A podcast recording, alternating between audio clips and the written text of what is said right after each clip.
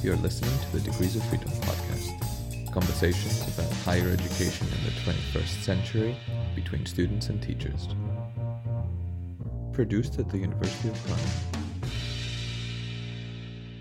Welcome to another episode of Degrees of Freedom. My name is Tassos Sarampalis and I'm joined here by Malcolm Davis. Hi, Malcolm. Hi. And we're here to talk about the role of student instructors, students teaching other students in their own program Erin, in an adjacent program. And we have um, two new guests here today on Degrees of Freedom Stacey Donofrio and Evan Meighan. Welcome, both of you. It's nice to have you here. Nice to be here. Thank you. I'll jump right in and ask you to introduce yourself and uh, introduce your your role and involvement in um, in uh, how student instructors participate in our in our faculty. Um, Stacey, maybe I can ask uh, uh start with you. Sure. I'm Stacey Donofrio, and I am a senior lecturer at the Department of Psychology. I have many roles. Um, I am the skills coordinator for the psychology department, which means I'm responsible for making sure that the students leave our program with a nice toolbox full of uh, conversation skills. I coordinate the courses in which they learn the communication skills, and I am also involved in the training process. The training process of student of instructors. the student instructors, yes. Evan? Um, that would be me. um, yeah, I'm Evan Meighan. I'm a third year bachelor in psychology student, and this year I started mentoring. That's uh, about it. I'm also doing my thesis on mentoring and the role that us student instructors we have on the student outcomes. Yeah. So one thing that we've been discussing before we started uh, recording this episode is in uh, a matter of terminology that I think it's uh, interesting to address here at the beginning. Uh, what this episode is all about is the involvement of students in actually delivering education, um, largely small group teaching. These would be groups of anything from six to twelve or twenty students. What's, no, 12, uh, 12 students. Twelve is students is the is the standard, uh, and you'll probably hear us talk about these individuals as um, invariably either as instructors or teachers or peer mentors uh, all kinds of terms that are used in different contexts, in different departments, in different courses. But in all of these cases, we're talking about the same uh, matter. These are um, students teaching other students. So I suppose the, the, the first question that I'll ask you, Stacey, is why why do we have that? Why do we have students teaching other students? Why are we not doing it ourselves? Uh, well, I think that it's really important to be aware of the body of research that shows that social and cognitive congruence, so social congruence being that the, the instructor is somebody that you can identify with, and cognitive co- congruence is where the instructor delivers material in a mm-hmm. way that's understandable to the students that, that these two things really affect student motivation and we see that people who are therefore closer to the students, i.e., other students who are a bit further along in the program, are really good at delivering the content of the skills courses that we're trying to teach. This seems on the surface evident or easy to, to digest. Indeed, they're probably going through similar journeys, and therefore the context of discovery, I suppose, is is similar, and therefore the context of explanation and uh, interaction might be similar.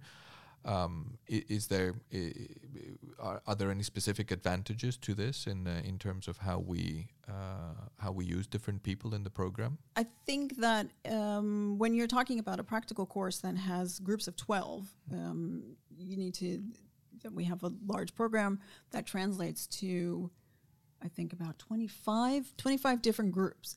So also for, for in terms in terms of trying to maintain a certain level standard of what the students are, are being taught, it's really nice to have this this sort of traineeship program. So using the students in this role is really is a really great way to inspire the the younger students to learn the skills, to to um, motivate them to learn the skills, to understand that the person in front of them uh, was recently in their position and has uh, was so engaged with the material that they want to now teach it.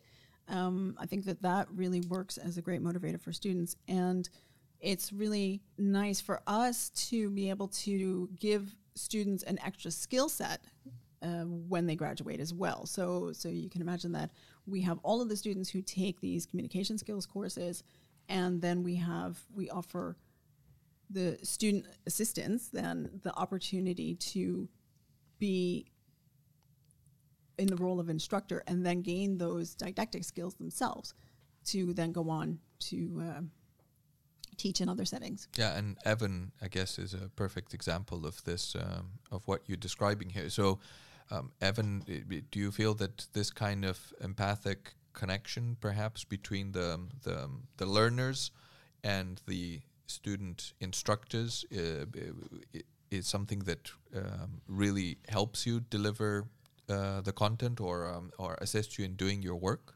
Yeah, certainly. Like being able to relate to them as well. Like Stacey was saying earlier, you can kind of stand in front of them and be like, I'm still in one piece. I'm still here. So, you know, you can do it too. Like, it supports them in a lot of ways. And then it also just kind of ties you into the sort of academic community a lot more, which I really appreciate because I started my studies during COVID. So I didn't have a lot of interaction with the uni or with people at the uni. So I thought that it was uh, just a great opportunity to really form these relationships um, and forge the skills that I've been learning over the few years. Yeah, I think that that's this idea of crystallizing the knowledge. So if you're a first or second year student, you're practicing with these skills for the first time, um, and it's a, a, term that I've I've heard in other programs where you um, see one, do one, teach one. Mm-hmm.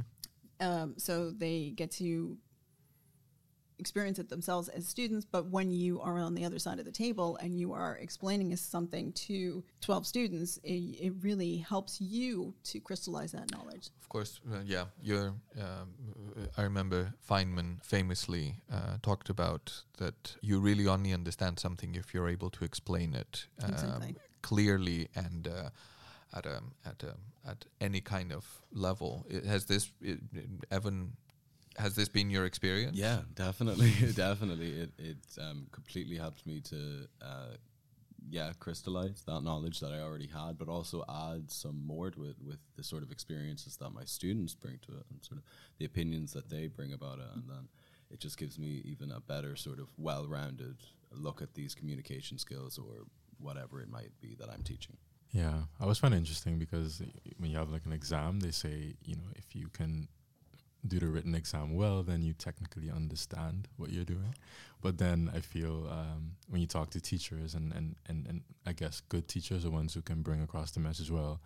Um, I, I, feel, I feel like those, when they can do it well, it feels like, oh, those people really get it. But then I wonder, then I'm just thinking about the value of the written exam, or uh, even uh, if your a, a, presentation is being graded, for example, and you're, they're checking your presentation skills. Like, what are we really looking at? But that's just uh, one, one thing I do think about, and I, I, I think there's value to it, but I do think there's like an added value to being able to explain it to fellow students or just anyone, um, like what, what what you're learning. Basically, I don't know if that is something you you thought about, but I have thought about that before. Like, I might just be doing written exams, but how well do I understand it versus someone who really has to teach someone um, the material on a daily basis. Yeah, um, I guess that kind of comes into the sort of how maybe some people study for exams is mm. in a hmm. group with people explaining mm. it to one another, and that's clearly shows that if you can explain it to somebody, mm. then you you get it. Yeah. Has it changed the way you study in courses that you don't necessarily teach? You know, there's always that uh, platonic idea of a learner who asks uh, themselves uh, questions as they're learning and uh, provides this kind of Socratic method to themselves. Um, I don't know how realistic that is. Do you uh-huh. find that your experiences as a teacher have um, steered you that direction? I guess I think um, it makes me look at the content a lot more critically, like when I'm studying for stuff, and it has helped me sort of get the bigger picture in a lot of ways because in terms of my teaching, I have this syllabus, so I sort of already know what the jigsaw looks like. Um, but my students just see it piece by piece. So then I guess for other courses, I just sort of zoom out a little bit, and that can kind of help me in a lot of ways.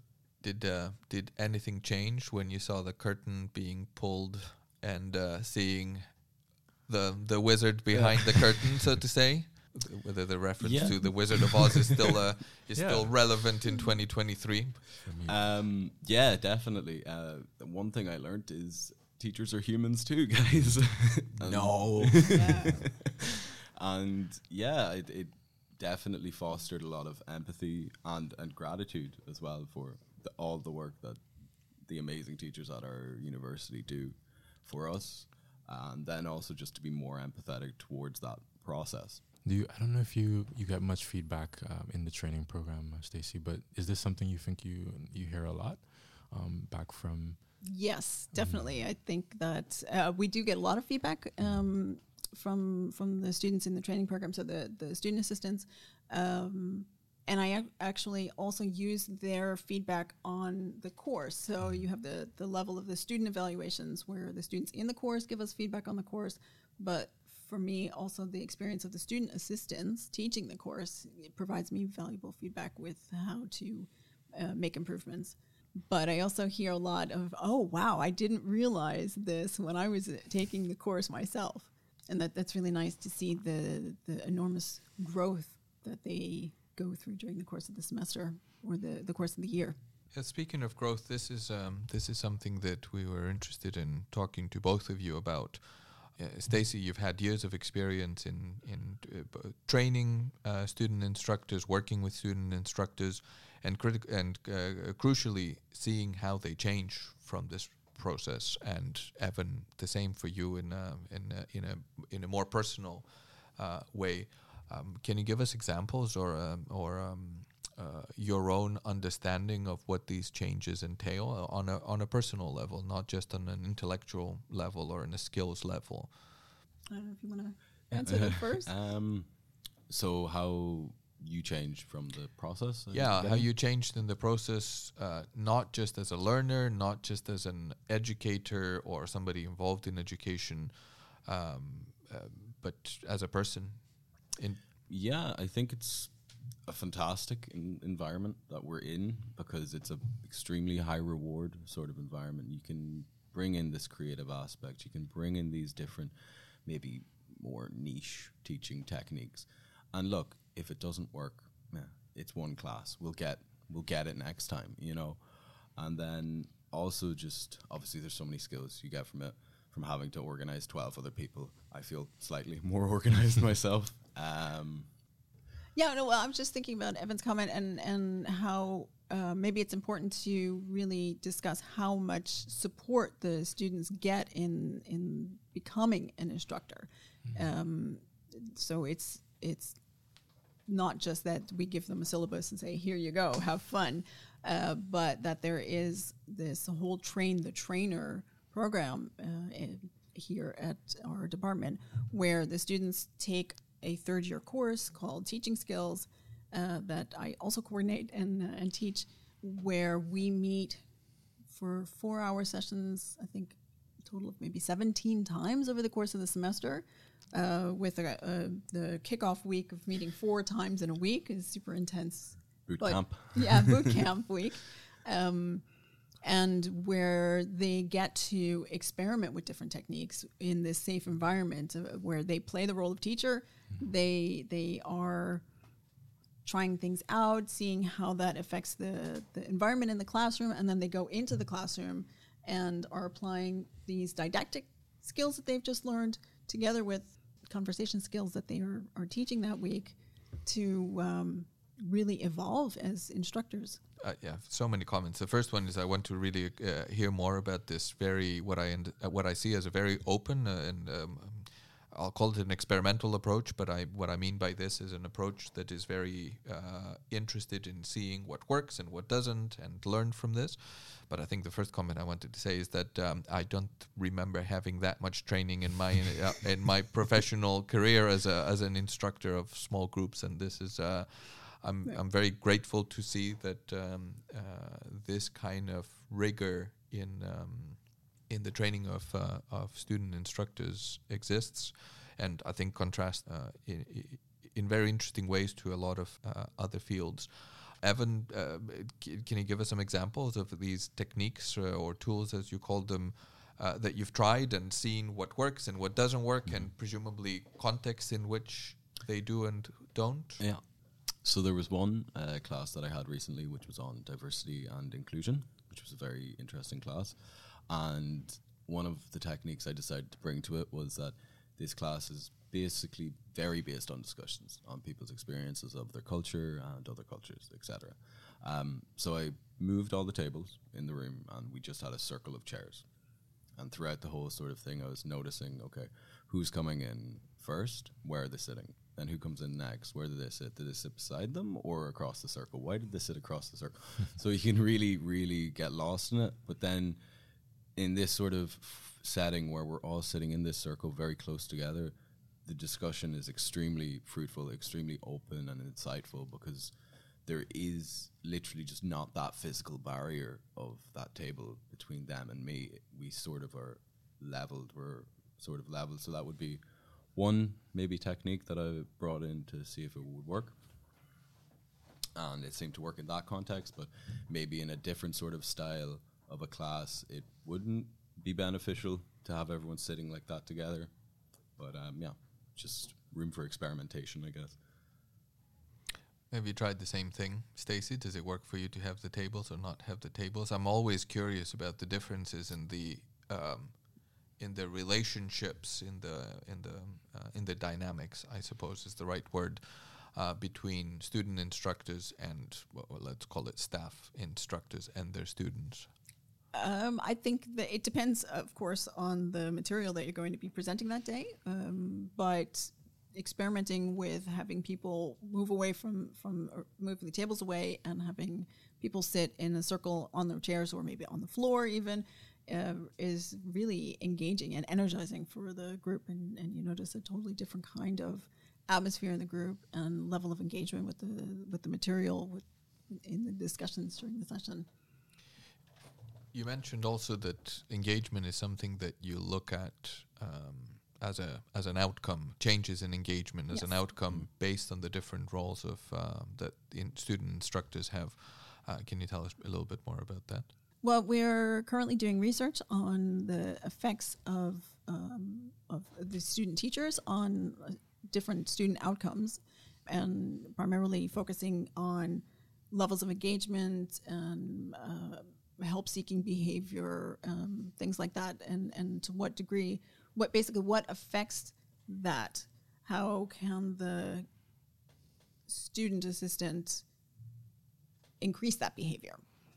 and what we see is that that these behaviors of where the, the instructor approachable and engaging and, and welcoming and warm which i think is something that comes maybe more naturally to a student who's teaching than maybe a faculty mentor or maybe more visible to the students from a, a student assistant rather than a, whether you say a gray-haired uh, faculty member who is used to a lecture style setting and then all of a sudden comes into this small group setting and thinks okay i'm going to lecture them. But having this warm environment seems to really increase the trust within the group and and once the group feels safe once there's a safe learning environment the all of the outcome variables like help seeking um, motivation to engage in the class that they all increase Is there anything I can learn from this? I am the gray-haired uh, professor in this context. Is there something that? So I take what you say about the warmth and the approachability, and certainly um, there's a smaller barrier to overcome when you're of a similar age and similar experiences, and students uh, note this easily. But um, what can I take from these experiences into my own small group teaching? I think that it is important for the students to see similarity between you and and I don't mean that you need to disclose to them that you've also seen that same film or that you also like to go to that bar not not that kind of personal disclosure but that when you were learning this, this is the question that you also had um, about this particular theory, for example. Just welcoming their questions, uh, showing interest in them as as young academics, making it clear that you want to have a discussion in the class. That that that is really important. Yeah, and definitely, like we were saying, these things that we term as immediacy behaviors, which is you know smiling, open body language, um, encouraging discussion, that sort of stuff. These really matter in making the student feel like they're part of something here, part of something that's very personal, but also bigger than them. They're part of this twelve-person class that's tackling these different subjects and everything. So yeah, but definitely showing your similarities in um, these ways of oh, I had the same question or I had this same challenge, especially, and then complementing that with your immediacy behaviors uh, looks to, to, to help. it seems so. Yeah. Yeah, I was wondering about something very specific, but because I know, for example, once I had a um, student instructor in front of me who was a lot older because they had come back to university. And then even them expressing that they were a student and what they struggle with made me already feel the same but then i don't know if my fellow students felt the same way. So i was wondering about the like how much of it is age and how much of it is just being a student but then i don't know if there are enough people who are a lot older doing this um, to really see if there is a difference. And i don't know if that's something that that has been researched but it just got me to thinking really I'm not sure about the research, but from a personal experience, and it's a bit more of a flip side. a lot of my students are actually older than me, so um, I vividly remember when this sort of came out in class, and everyone was like, "What? What? You're only 20?" And I was like, "Yeah," but um, that didn't seem to affect, or maybe it was a bit more implicit and I didn't really notice, hmm. but it didn't really change the vibe of how they respond to me or anything. But I definitely think there would be some interesting research to, to into that area. yeah And I can imagine that if you are, because I'm also a lot older than the students in my group, I think that it's important to have them feel heard and valued, and that just because you have more, uh, you're older, doesn't mean that your opinion is the more important one or that you have more knowledge on a subject I mean, hopefully you have more knowledge than them, but that that you want to have a discourse with them. That it's not a one way conversation, but really a situation where we encourage discussions. Yeah, and I, I sometimes wonder if there's a pressure on s- student instructors to come across as if they know more or as if, because I, I can imagine there's a kind of like a weird thing. I don't know if you're, you're, you're, you're nodding. Evan, Yeah, there's there's that pressure to know everything, but I, I, I think that pressure is probably the same for you guys too in terms of when you're teaching. But we know everything. Um, and yeah, there has been some times where I do get a question, and part of me is like, "Oh, come on, you should know this. Like, wh- what are you doing here?" And then the other part's like, "Mm, "No, I don't need to know everything. I'm also still a student, and I'm still learning. And even when we get these discussions or get these questions." Um, they always tend to open up in these really fruitful discussions where we're like, okay, well, I don't know. Let's take five minutes. Let's uh, we do this thing called think, pair, share. So you think about it, pair up, and then you share your thoughts about it, and then we actually look at it, maybe do some research on it, and then we can get to some sort of answer. So I definitely understand that pressure and that the pressure is there, but I don't think you should let that overwhelm you. Hmm. Yeah, I think it's an interesting interaction between these two factors. In in in, in my in my experience so far is that I feel that I've become more and more and more comfortable saying, "I don't know." Yeah. I um and that that comfort has increased with the fact that I know more and more, um, and I I suspect that it's the same for student instructors. That even though the expectations for knowing a lot are lower, um, there is an increase in the discomfort um, that comes with not providing, not being able to to provide answers. But I can also imagine that there are other ways in which these um, uh, th- the challenge of being closer to them, to the students in experience and in context, um, also becomes apparent. Are there any other ways in which you feel that, as um, um, as a as an instructor, as an educator, or as a peer, these two roles clash? Uh, it's I suppose in in some ways the fact that uh, I'm both older and expected to have a lot of Mhm. experience and that kind of distance gives me the challenge of becoming more approachable, but it makes it easier for me to be authoritative, let's say. Um, but I don't know how you experience this. Yeah, I guess.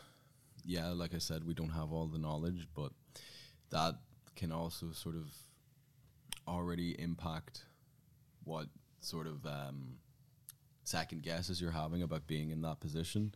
You know, obviously starting the program, nobody's ready to start instructing. You could, we could do we could do four boot camps of of training, and you you aren't ready. So you know, not being able to answer something can really maintain that idea of oh, I probably I'm not qualified enough to be here. But like I said earlier, you kind of can't get caught up in that because you have to trust um, your instructor's judgment. Yeah, no, like we were saying, Stacey's been doing this for years, so I'd like to think she made a good choice. um, but yeah, yeah, But this is also something that we discuss in our in our trainings. That um, how how what do you do if somebody starts to ask you questions that you can't answer? How do you go about that? Um, and and we I hope that the students understand the that when they are in the role of instructor, they're not expected to know everything. And, and hmm. this might be a cultural difference, but in the educational setting here, it's okay for the instructor to say, you know what, I don't know the answer, and to propose something like what Evan said, where you do a think, peer, share, and everybody just starts looking things up right there, or that you go back to come back to them in the next meeting and say, you know what, I've really thought about this, and I've I've done some research, or I've talked to so and so, and here's the answer to this question that you had last week, and and in the end, I think that strengthens your position as instructor. Yeah. I was also wondering about how explicit, for example, you ever make it in the beginning when you have a new group of students that you're also students. Because just going off of personal experience, I know I've had times when it was just a person and they would just come in and be like, hey, you know, do this. And we might have a lot of interaction, but then it took me a while to realize, like, oh, that's a student.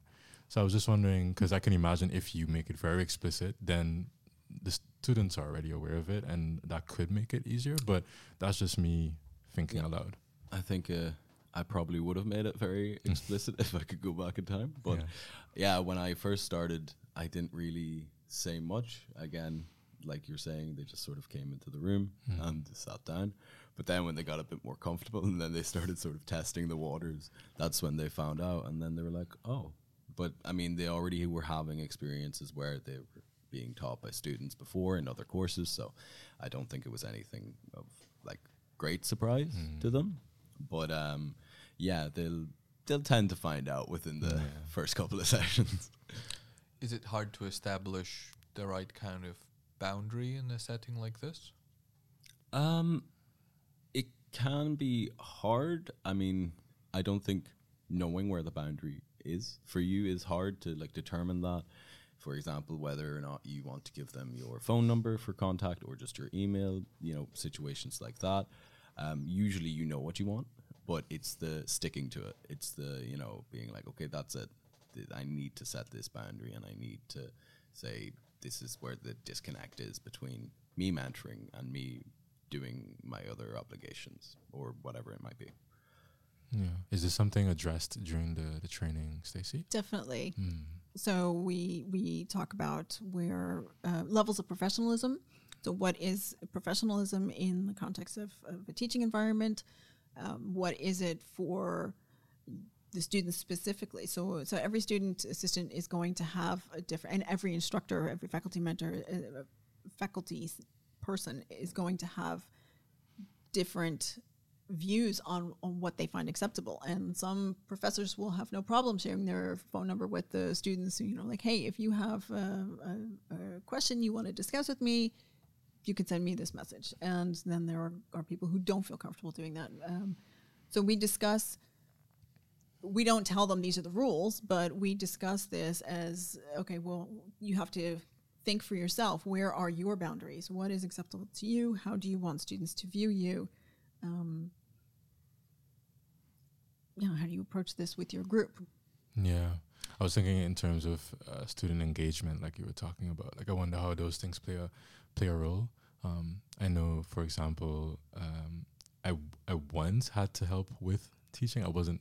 I, it's hard. To, I guess then, in that sense, I, I I was for a specific course, uh, teaching instruct or a student instructor, but I was asked if I, it was just one student though, and then the, the teacher said, well, you know, you can just talk with this person. It's for this very small part of what they're doing. It's not it's not very usual. And the student expressed afterwards that since we were in close contact and they could contact me and I would reply very quickly uh, versus how quickly a, t- um, a professor would respond to them, they found that very nice and that really, they felt very motivated by that. So I, I guess I'm also wondering about like how that affects um, student engagement because of course you need to as a professional find the boundary, like your personal boundaries and professional boundaries. But I, I wonder how those things can also affect students, especially since most of them are on their phones all the time. Um, and what I hear as a in my job where I, I just assist in terms of like um, Brightspace and such is that um, oftentimes students email teachers and they don't get a reply, for example, because of course they're very busy. But they feel like, oh, if they would be a little more accessible through some other medium, that would make them feel a lot more safe, a lot more engaged, a lot more, you know, feel a lot better about what they're doing. But I, I guess I wonder if that's that should ever be looked at as um, important versus, you know, the professional boundary of like, no, let's keep let's keep it here and not further. Yeah. I think there's a lot of interactions with different factors, right? Um, even if so, Brightspace uh, I know has the possibility. I don't think it's active at the moment, but has the possibility for uh, essentially direct messages, uh, let's say, within the system rather than going through emails, that you can exchange messages on the Brightspace platform. Um, I, I, again, I don't know whether it's active or if it ever will be active, but there is such a possibility. But even if this becomes the case, I think the distance that I will have from my students will be determined by a number of other factors other than just this immediacy, including, as you say, my workload, which uh, might be very different than uh, than a student instructor's, the perceived approachability that I have, which will likely be very different than a student instructor's, um, but also just the general responsibility that I have. If I have responsibility for, let's say, 400 students in a in a course, that will be different than having responsibility for 12 students within a smaller, uh, more personable context that is small group teaching, etc. So I suspect that there's a lot of interaction in this. Mm-hmm. yeah, and I, I, think that's also one of the strengths of using students in yeah. this context that where where you can have 30 student assistants mm-hmm. um, teaching small groups of 12 students um, in this more intimate setting. Um, and it, it depends on the the nature of the course, the whether that fits with the learning outcomes of a specific course uh, or not. But in these skills trainings, it's it's where students are need to be hands on with with concepts, with with role playing, with just experimenting using interview techniques like uh, like at the psychology department. You can't get that in a lecture. You can't have that in, even as coordinator. I can't discuss you know all the mm-hmm. questions that all 400 students in the program have so th- it's really great that there's this extra more this closer level in between me as coordinator and the students is there a way in which there is i don't want to say consensus but some kind of um,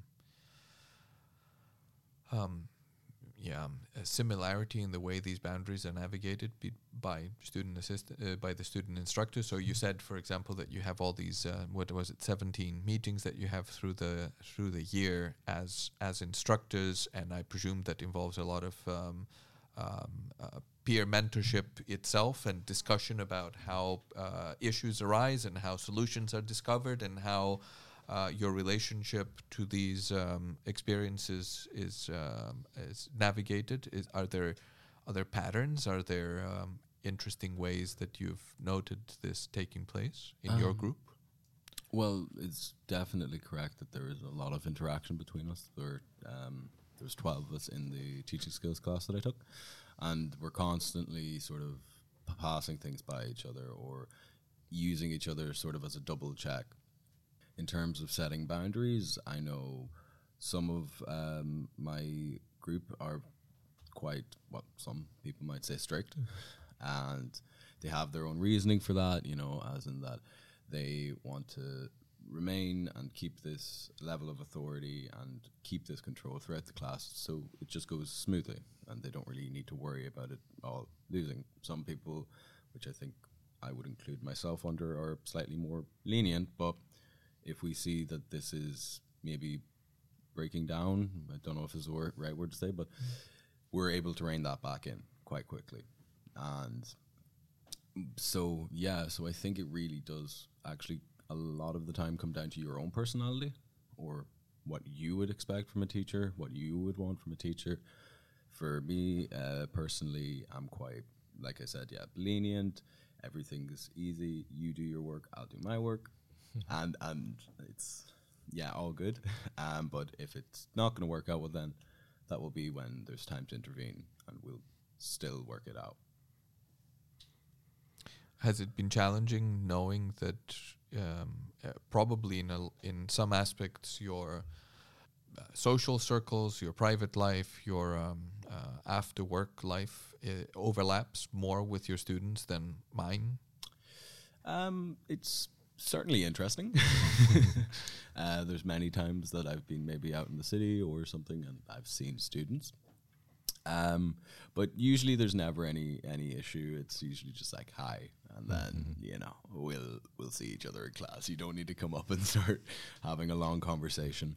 But um, I think that's kind of I, even what I like about it because, like I was saying, how it just makes me feel a bit more connected to the uni, to the city, and uh, so uh, if I see my student when I'm out having a drink or something, it's still nice to know that oh, that's my student. Oh, we have a connection. That's I think I value the connection over the slight uh, nuisance that it, some people may perceive it as.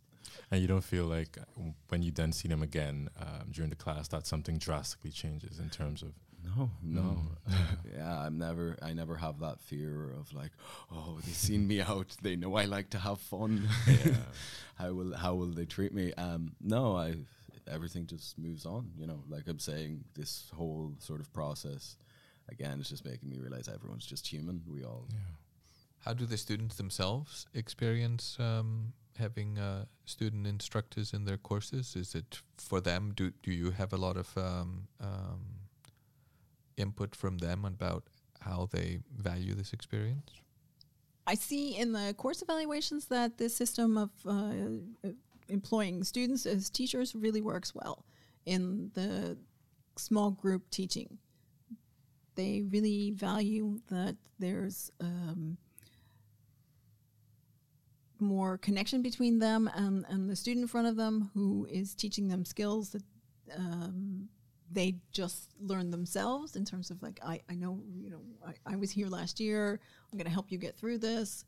Um, they they seem to um, there's always praise for for people about uh, they were so approachable and they made it so comfortable to practice in class. Uh, these are classes where you know you have a video camera in front of you recording you in a in a professional setting, playing the role of a psychologist interviewing a client, uh, uh, a student playing a client, uh, and that can be really intimidating for somebody. But to know that the it's I think it works better than having, say, me be in the class with them.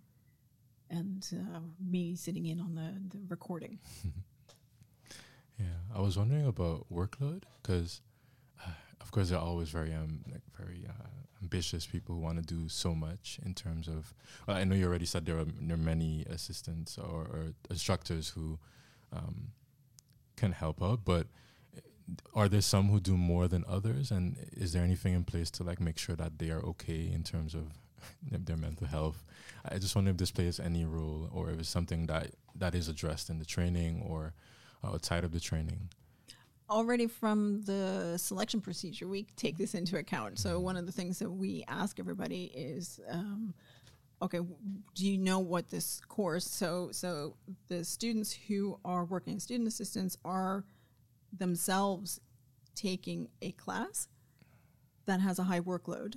Um, so in the interviews for teaching skills, we I say, okay, well, do you know what this course involves? Um, what does your year look like next year? Are you going to be able to manage it? Um, so we have this this whole discussion with them before they even get into the situation where where they're going to be teaching. Um, for it's it's often possible for students. So within the teaching skills course, uh, they get one group of the communication diagnostic skills um, course to teach. And depending on the possibilities, they could take on a second group, where, um, but we take into account whether or not that's going to affect th- their workload because, of course, they are students and we want to ensure that they don't get a study delay because they're doing this teaching. Uh, And throughout the semester, of course, we have intervision sessions with them where we check in and see, okay, how is it going? Are you managing? Um, and do you need anything? There's also a lot of support for, as Evan mentioned, with in the group for, with each other. Yeah, yeah, definitely. I feel like um, a lot of the times, like, yeah, I can't deny it is quite a high high workload. You are doing a lot, and a lot of the times it does feel like you're walking on that wire and trying to to balance it all. But I think the the the best thing is. I I keep coming back to it, but this support system is just that safety net, you know, sort of below you, where it's like, oh, if something goes, something tips, you fall, you've got the great instructors and your great colleagues to really help you and be like, okay, um, what happens? So yeah, with the intervision sessions, we take a quite a structured approach to the problem itself, and we will basically have one person they'll just speak freely about what's going on, and then we'll have some follow up questions, but not try to suggest any sort of um, solutions just right now. Again, just sort of feeling out the problem, seeing how it's going, and then we'll split off a kind of and we'll discuss it in subgroups of like possible ways you could tackle this, and they're they're so great. They sometimes end up being a little therapy session, but it, it's great for everyone. And I, I think maybe it's also good to um, point out how the train the trainer program we have at the psychology department is very extensive. And it might not be the case in other faculties at other universities, but um, maybe we should uh, kind of market our strategy, which seems to be successful in terms of sending our student assistants away with a CV that really reflects all of the skills that they've learned um, and also the course evaluations from the first and second year students taking the course, how they value this this um, instructor who is more similar to them. Do you see many instructors considering after this training um, a career in, in academic teaching? I think there are about four people, four or five people in our department currently who were once teaching assistants, uh, which is really nice to see that they were so um, inspired that they wanted to uh, continue teaching and, and then take it up one more level. So now they are teaching the students who then will be teaching the first year students. It seems to be pretty successful. Yeah, so we were talking about um, yeah, so teaching skills mainly, um, and I was wondering if any other skills the, if you int- if you if you would say you need to in, you can or should I don't know which one which one you would like to use which word you like to use integrate other skills um, when thinking about uh, uh, being a, a student instructor. Yeah, there's definitely a lot that you can take into it, and even from maybe aspects of your life or pastimes that you are like, that's completely unrelated and that's never going to help me there. Um, I have a bit more of a personal experience. So, as part of the assessment um, of teaching skills, we do these hour-long presentations that we give to our colleagues who also do teaching skills, and they're basically about uh, these teaching tools that you could maybe use in practice and that um, are interactive and sort of maybe niche, I guess. um, and I was got to choose the topic of body language and presence and I don't know if Stacey remembers the choosing of that, but my hand shot up straight away. Absolutely, Yeah. was very enthusiastic. and the reasonings for that is I have a background in theatre, um, and I basically brought a lot of movement exercises and these exercises that I would have done in a drama context into teaching because I was doing sort of research and came to this realization that the teacher is a form of an actor. They have to keep that class engaged. You have to entertain them. Like you were saying earlier, everyone's always on their phones. so you have to be more entertaining than that phone. So I brought a lot of this theory in. The main theory that I worked on was um, Jacques Lecoq's seven levels of tension. He was a French gymnast who then went into acting and he developed these seven levels of tension that you can work through. And that basically backdropped the whole presentation. We did a lot of movements, uh, exercises, basically just becoming aware of how our bodies move and what this tells to other people and how like much of a tool you have here. And I know we're always saying, oh yeah, 60% of our um, communication is completely body language. Why don't we actually use that then? You, So that was that. And then what I really liked about it was finished up on quite a nice note um, with a values exercise where I asked the group to take some values that they have as a teacher, create a movement that symbolizes that for them, and then they'd work in a group and sort of integrate all their movements together. And I'd put on some music and I'd ask them to do their movements, and then by the end of it, most of the times they don't realize that they have made a theatrical piece about what they value as mentors. So Nice. I'll um, I'll ask you to to see if you can give us some uh, resources to add to the description of this episode. I find that uh, very interesting. I find that this is indeed one of the dimensions that all instructors could benefit from um, from thinking about more. Not necessarily incorporated in their teaching, but thinking about how this might benefit or how this uh, uh, what kind of relationship they might have with this. Um, Evan, Stacey, it's been really good to talk to you. I can, I can, with uh, a lot of honesty, say that um, uh, I appreciate the the extensiveness of the program that we have in um, in training skills, uh, and for for uh, student instructors.